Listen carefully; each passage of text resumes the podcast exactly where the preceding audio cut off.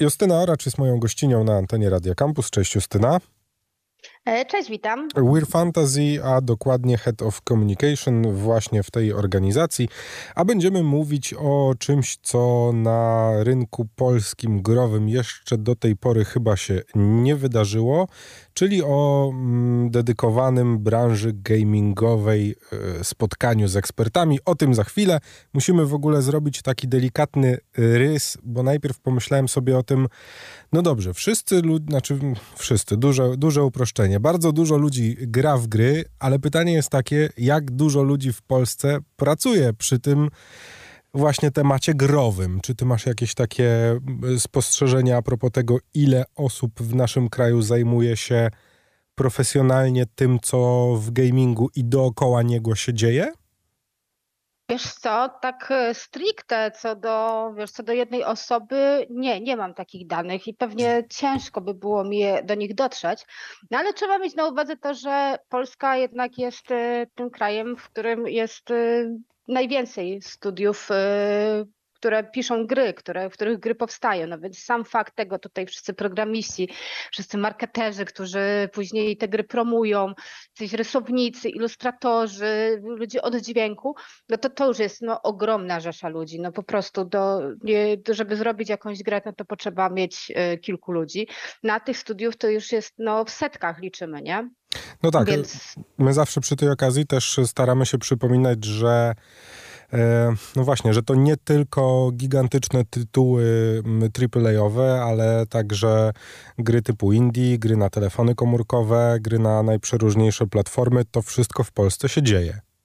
Dokładnie tak, dokładnie tak. To, że wszystkim generalnie e, od jakiegoś czasu pewnie Polska się ko kojarzy przede wszystkim z cyberpunkiem, nie skreśla i e, tych takich mniejszych studiów, które robią mnóstwo bardzo fajnych gier ale właśnie dzięki temu, przez to, że e, do tych studiów jest sporo i tych tytułów wychodzi sporo co roku, no to też bardzo ciężko się im jest przebić e, niejako, żeby z marketingiem wystartować do graczy. Niejednokrotnie to są bardzo fajne tytuły gier, które po prostu, o których najzwyczajniej w świecie czasem niewiele osób wie, nie?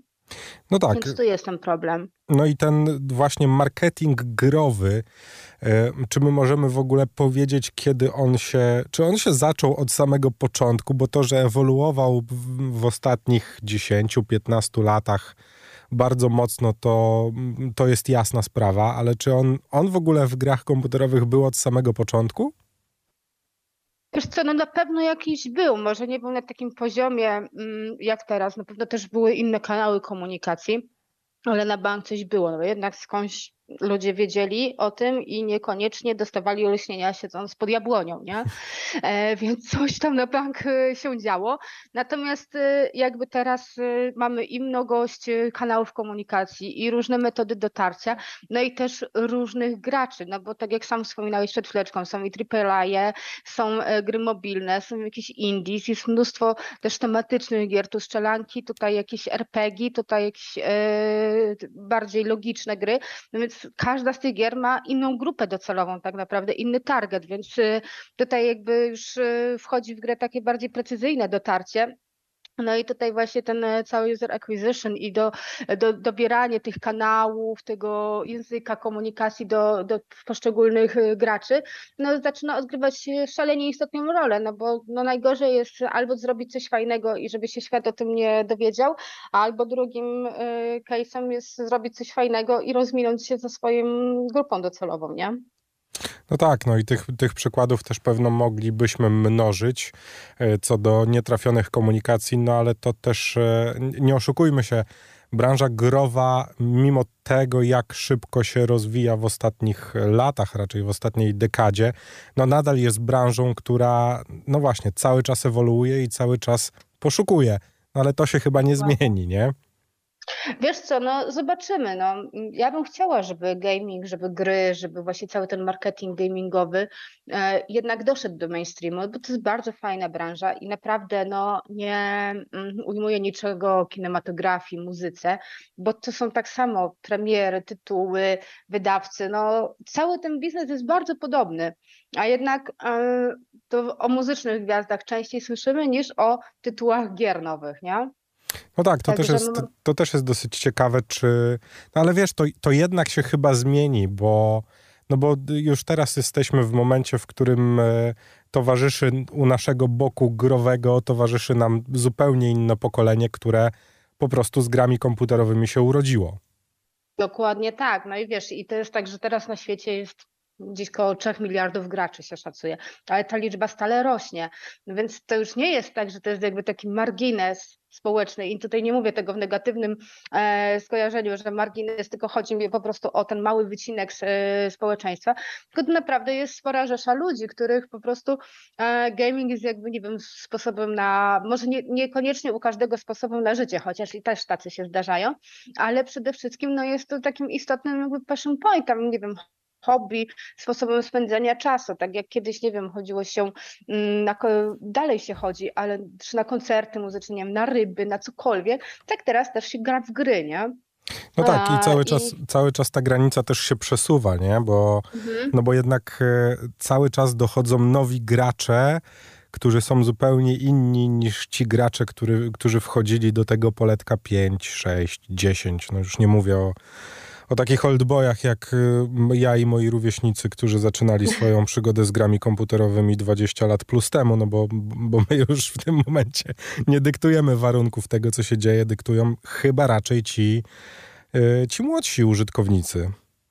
Wiesz co, i tak i nie, bo tak naprawdę jak sobie patrzymy na te badania, które mm, jakby analizują polskiego gracza, to największą jakby grupą wiekową, która deklaruje się, że gra w gry, to są osoby między 25 a 34 rokiem życia i między 34 a 40. I dopiero na trzecim miejscu są ci młodsi, poniżej 25 roku życia, więc i tak i nie. To jest ciekawostka, no. Zas zaskoczyłaś mnie w takim razie, że jeszcze w jakiejś grupie się łapie się topowej. To, to, jest, y, to jest całkiem, całkiem przyjemne. Cały czas y, moją gościnią jest Justyna Oracz, Head of Communications w We Are Fantasy. Słuchaj, to jak w takim razie mm, to profesjonalne poletko wygląda? To znaczy, wiesz, no, my się trochę znamy, nie będziemy tego ukrywać. Ja też y, bardzo bacznie staram się obserwować te wszystkie trendy i to, jak ten marketing gamingowy się zmienia tak na dobrą sprawę z, z roku na rok. Jak w tym wszystkim nie zwariować? Wiesz co, to bardzo prosto. Tak naprawdę, jak e, śledzisz to, analizujesz, to mm, łatwo można dojść do pewnych jakichś tam mechanizmów, trendów, które mm, pozwalają jakoś się w tym połapać, ale faktycznie dla osób, które albo grają, albo wchodzą w tą branżę z doskoku, może być to przytłaczające, nie? Jednak e, tutaj fajnie, jeśli, jeśli chcemy jakby się odnaleźć w tym marketingu gamingowym, no to albo, albo się w niego wgryźć, ale to potrzeba czasu, tak naprawdę to nie jest takie, że wchodzi się z buta, albo po prostu też, e, to po prostu zaufać e, osobom, które już w tym gamingu trochę właśnie siedzą, nie? No tak, bo my teraz jednak mówimy no wiesz, kiedyś sprawa była prosta, tak? Wystarczyło puścić notkę e, prasową do gazet, które zajmowały się gamingiem, wypuścić e, artykuł, no bo portali było niewiele, nikt wcześniej nie słyszał o targetowaniu postów, o różnych, w ogóle akcja niestandardowa. Akcja, akcja niestandardowa związana z grami komputerowymi. Cóż to mogło być 15 lat temu? No a w tym momencie umówmy się, że żadna żadna licząca się światowa premiera nie przejdzie bez czegoś specjalnego. Nawet nie mówię o tym, żeby zapraszać do tego graczy, ale chociażby bez jakiegoś special video z, z influencerem, nie? Dokładnie, czy z jakiegoś eventu, czy z jakiegoś, e, nie wiem, prasowego spotkania. No tych metod jest różne, e, dużo różnych i tak naprawdę właśnie przede wszystkim musimy e, sobie określić do tego do kogo chcemy dotrzeć, nie? Dla, kto będzie grał w tą grę i wtedy troszkę też nam się zawęża to pole, nie? Czy, czy właśnie łatwiej nam będzie określić e, kanały komunikacji, czy dobrać właśnie stworzyć tą personę, do której się komunikujemy i poznać jej zwyczaje, nie? Bo i tak jak właśnie mówisz, wtedy była notka prasowa, jakieś tam tytuły gier, teraz są i magazyny digital e, PR, czyli cały po prostu do tych portali o gamingu bądź stricte o gamingu, bądź nawet mających dział gamingowy, jest wbrew pozorom całkiem sporo. Do tego oczywiście mamy wszystkie social media i tutaj też w zależności od wieku, czy to e, który, który, który kanał, czy to będzie Facebook, czy Instagram, czy może TikTok, nie? E, do tego właśnie wideo, YouTube, plus na przykład, nie wiem, tak jak są platformy, nie wiem, chociażby na Steamie. Steam daje fantastyczne też możliwości do tego, żeby daną grę promować, nie? Także tych możliwości jest mnóstwo. Też właśnie jakby jaka będzie dystrybucja tej gry, też definiuje, czy na przykład właśnie będziemy mogli na takim Steamie się e, reklamować, czy jakoś targetować, czy zrobić jakiś, nie wiem, e, chociażby targetowaną kampanię e, perfo, gdzie po prostu sobie będziemy zwężać ten lejek. No, tych opcji jest naprawdę miliard. Dużo, bardzo dużo. No i Fajnie. Słuchaj, z tego, z tego co wiem, to w ogóle twoja, e, twoja działka i twój pomysł, żeby stworzyć takie cykliczne spotkanie właśnie dla ludzi, którzy którzy tym marketingiem profesjonalnie, a może i nie tylko, bo, bo zapewne jest też część graczy, którzy, e, no właśnie, tak jak ja na przykład, ja no, nie, nie zarabiam na grach komputerowych, bardziej y, lubię o nich wiedzieć dużo i interesuję się tym, co w świadku się dzieje. Dla, dla nich też wymyśliłaś takie, takie cykliczne, comiesięczne spotkania? Wiesz co, tak, trochę tak, bo powiem ci, że bardzo dużo jakby dalej y, widzę takiej trochę nie wie, może nie to, że nie wiedzy, ale takiego błądzenia wokół tego tematu, gdzie właśnie mm, jakby brakuje tego takiego usystematyzowania i, i, i po to właśnie chcemy tutaj stworzyć właśnie cały ten cykl, e, żeby po prostu usystematyzować tę wiedzę i też zaczynamy trochę mówić o user acquisition, trochę właśnie o tym digital PR-ze, trochę o tym, jaką rolę e, w marketingu gamingowym ma Twitch czy YouTube. No to są wszystkie te kanały, gdzie teraz można spotkać potencjalnych nabywców naszych tytułów, nie? No tak, ale z drugiej strony. Mm, no, no, no, właśnie, pytanie, pytanie jest głównie takie. Czy trzeba no. być bardzo wgryzionym w temat, żeby, żeby na Gamers Marketing Talk y, się załapać i coś zrozumieć? Jaki jest ten próg wejścia?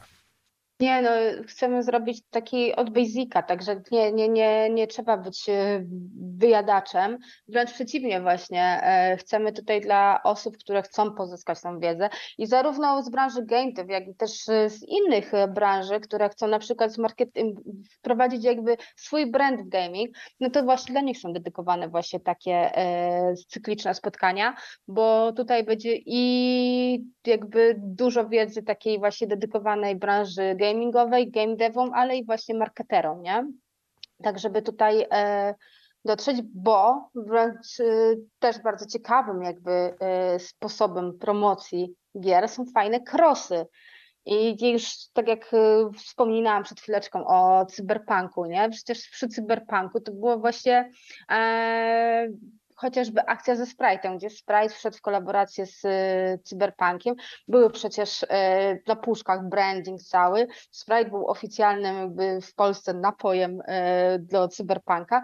No i cały ten marketing tutaj się fajnie kręcił też fajnie się krosując, także tych możliwości naprawdę, naprawdę jest mnóstwo, zarówno dla marek tak zwanych endemicznych, czyli tych stricte gamingowych, jak i nieendemicznych, czyli właśnie produkcji, nie wiem, napojów, gum do rzucia, nie wiem, chipsów, kabanosów, cokolwiek sobie tutaj wstaw, to też może się fajnie krosować tymi tytułami, nie? No tak, a my, my już to widzimy i ludzie też zapewne zaczną coraz bardziej to zauważyć, że ten rynek i to poletko gamingowe zostało już otwarte tak naprawdę dla wszystkich, bo wszystkie branże, no tak jak wspomniałaś, niezależnie czy są to firmy, które związane są ściśle z rynkiem gier, gier komputerowych czy akcesoriów do gier komputerowych, nawet firmy, no właśnie, spożywcze, jedzeniowe, yy, możesz tu, można tu wstawić cokolwiek, już w tym momencie. Zaczynają kręcić się wokół gamingu, bo, no bo też mają świadomość tego, że nie można tego przespać. No, o, o firmach i markach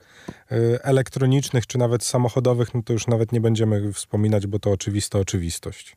Dokładnie, to, wiesz, to są banki, to są firmy odzieżowe, to są e, firmy kosmetyczne, właśnie spożywka. No tak naprawdę ja mam jedno takie motto, trzeba pamiętać, że gracz to też człowiek, w sensie, że on żyje tak jak każdy przeciętny człowiek, który nie gra, nie gra w gry, nie wiem, zakłada konto w banku, idzie na zakupy, nie wiem, ubiera się, korzysta z kosmetyków, więc to jest też jakby e, normalny konsument, ale biorąc pod uwagę to, co mówiłam, że teraz na świecie jest ponad 3 miliardy graczy, liczba ta stale rośnie, no to to jest naprawdę mega atrakcyjna grupa docelowa właśnie dla marek, które niekoniecznie są te gamingowe, nie? No i jeszcze mamy jedną stronę medalu, o której też e, warto wspomnieć przy okazji takiej rozmowy, czyli trochę takiego przeświadczenia, że gracze mm, po pierwsze są bardzo wymagający, jeżeli chodzi o, no właśnie, o te przekazy reklamowe. Po drugie, są z jednej strony na nie podatni, ale po trzecie, mm, ja mam też trochę takie przeświadczenie, że graczom nie można, nie da się wcisnąć kitu. Nieważne, jak ktoś by się starał, gracze chyba mają coś takiego, że bardzo łatwo wyłapują, jeśli ktoś nie jest do końca z nimi szczery. Zdecydowanie. No, mm, wiesz, to jest grupa, która jest no, mega interaktywna. Jednak y, spędza ten czas przy komputerze, śledzi. Oprócz tego, że gra, to też jakby mm, konsumuje treści, które są w internecie, więc y, oni są mega wyczuleni no, na cringe, na boomerstwo, na wiem, język komunikacji, na to, że ktoś po prostu najzwyczajniej w świecie, tak jak właśnie mówisz, próbuje im wcisnąć kit. E, I z tą grupą trzeba się komunikować umiejętnie i jakby zrozumienie graczy i poznanie ich zwyczajów, no to jest jeden z kluczy do sukcesu, żeby właśnie móc się z nimi efektywnie komunikować, nie? Jak to w takim razie tłumaczy się gigantycznym korporacjom, które od dziesiątek lat mają ten sam dokładnie, to samo pole działania? Wiesz co, różnie. Czy oni, różnie. Czy oni już się połapali, że to jest taka przestrzeń, w którą po prostu no, w której trzeba trochę więcej luzu i trzeba trochę, no właśnie, trochę polotu i fantazji.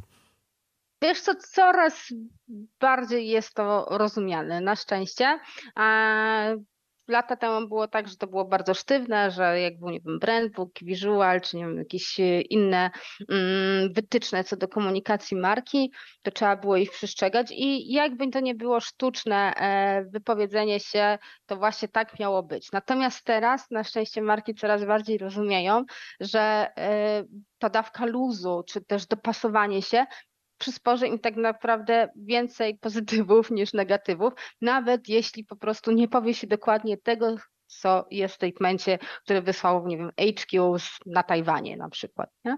Więc tak, no Myślę, tak. że jest trochę więcej elastyczności. No to jest w ogóle najlepszy case streamerów, nie? Że, że firmy zaczęły wchodzić we współpracę I takich przykładów były dziesiątki na, na samym początku, mhm. o, o, których było bardzo głośno w internecie, że jakaś bardzo duża korporacja wchodziła we współpracy z jakimś streamerem, któremu coś się na żywo wyrwało, co się nie powinno nigdy wydarzyć, nie?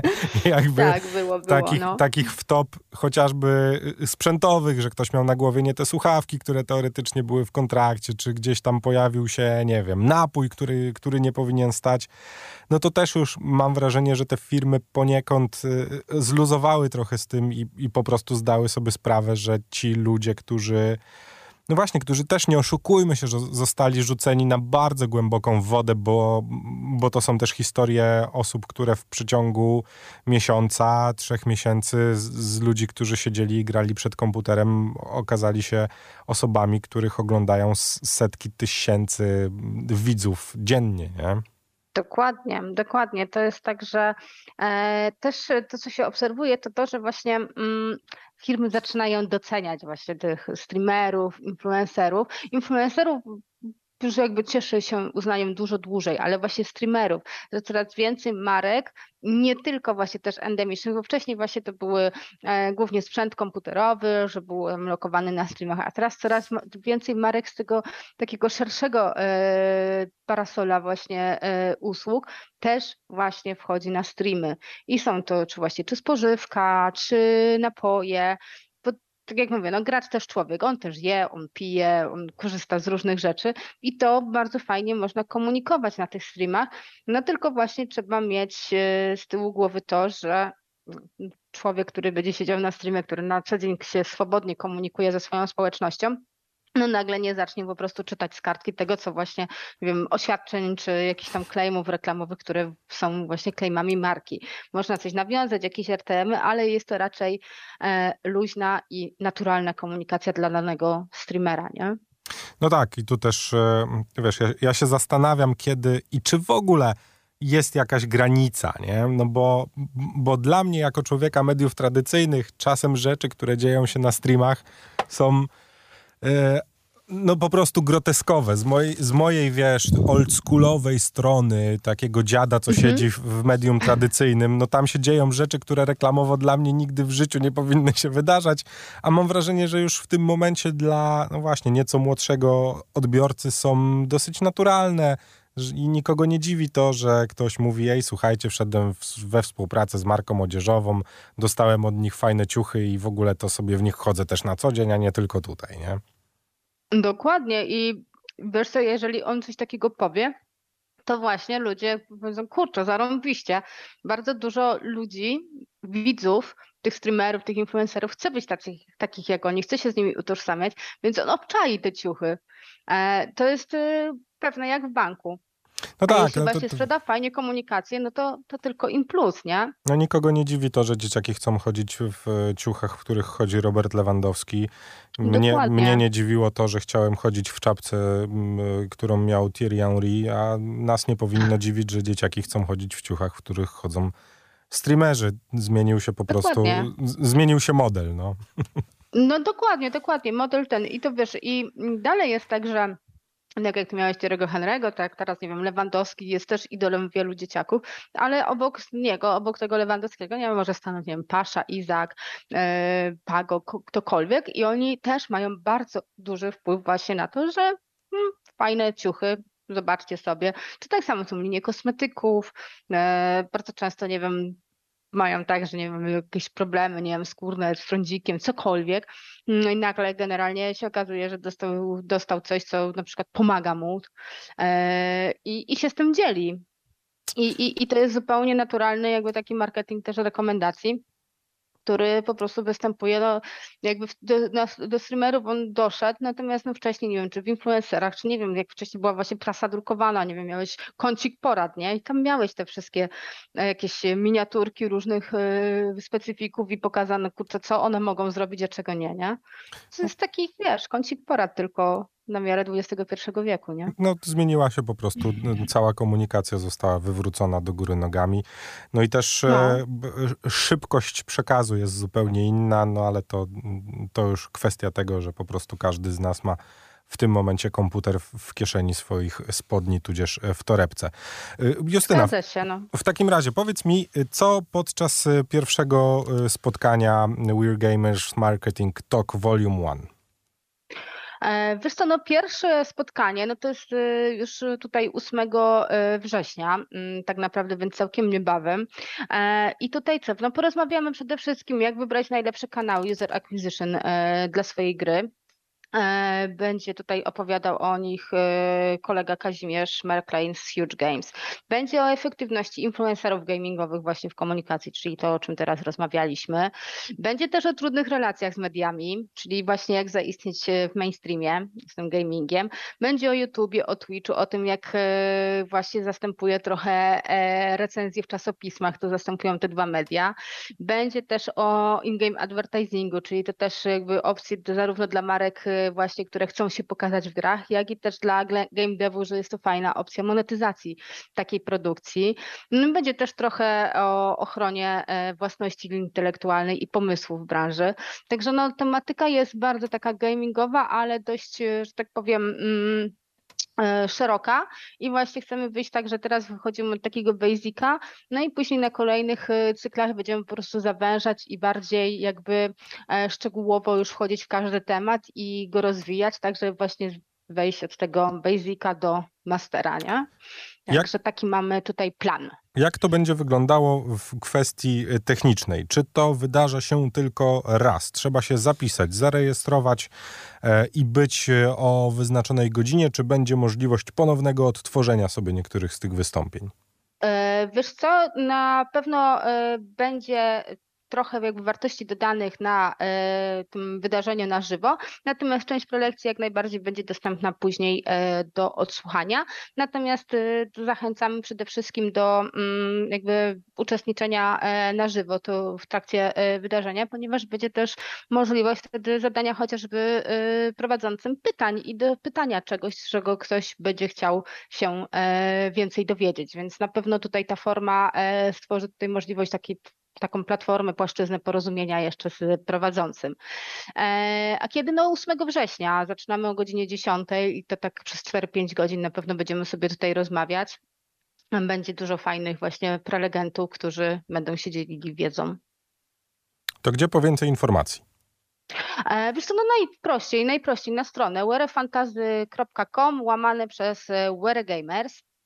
E, tutaj jest ten, albo na socjale Warre Fantazy e, i tam e, teraz mamy komplet informacji, zarówno właśnie linki do rejestracji, tam agenda, wszystkie niezbędne informacje, które pozwolą się zapoznać z tym wydarzeniem, na pewno się tam znajdują. No i my jako Radio Campus zachęcamy wszystkich e, fanów tego, co w branży gier komputerowych się dzieje, żeby e, no właśnie albo z tej strony z profesjonalnej do tego podejść i poszerzać swoje horyzonty, albo poszerzać horyzonty e, nie przekładając i nie myśląc o tym, że kiedykolwiek trzeba pracować w grach komputerowych, ale no po prostu wiedza, wiedza zawsze dobrze robi, szczególnie w takiej branży, która no właśnie dzieje się na naszych oczach i przez ostatnie lata pokazała w jakim, no właśnie, pokazała w jakim kierunku być może będzie się rozwijać, ale tego jak będzie wyglądać za 5 lat nikt nie jest w stanie powiedzieć.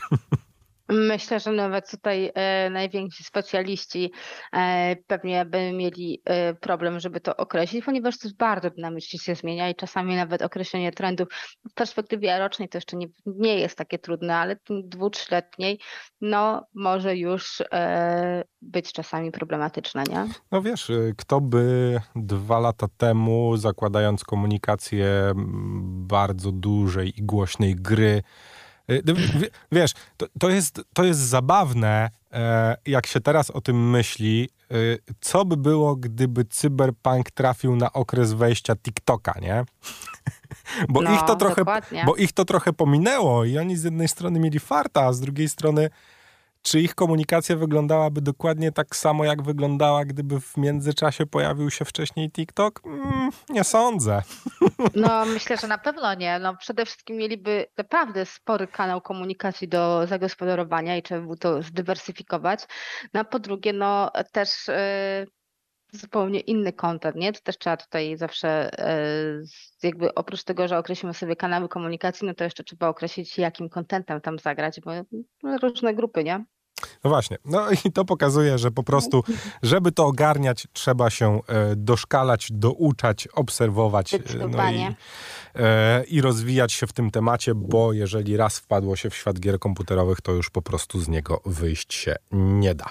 Justyna A Oracz... przynajmniej jest bardzo trudno. przynajmniej jest bardzo trudno, to prawda.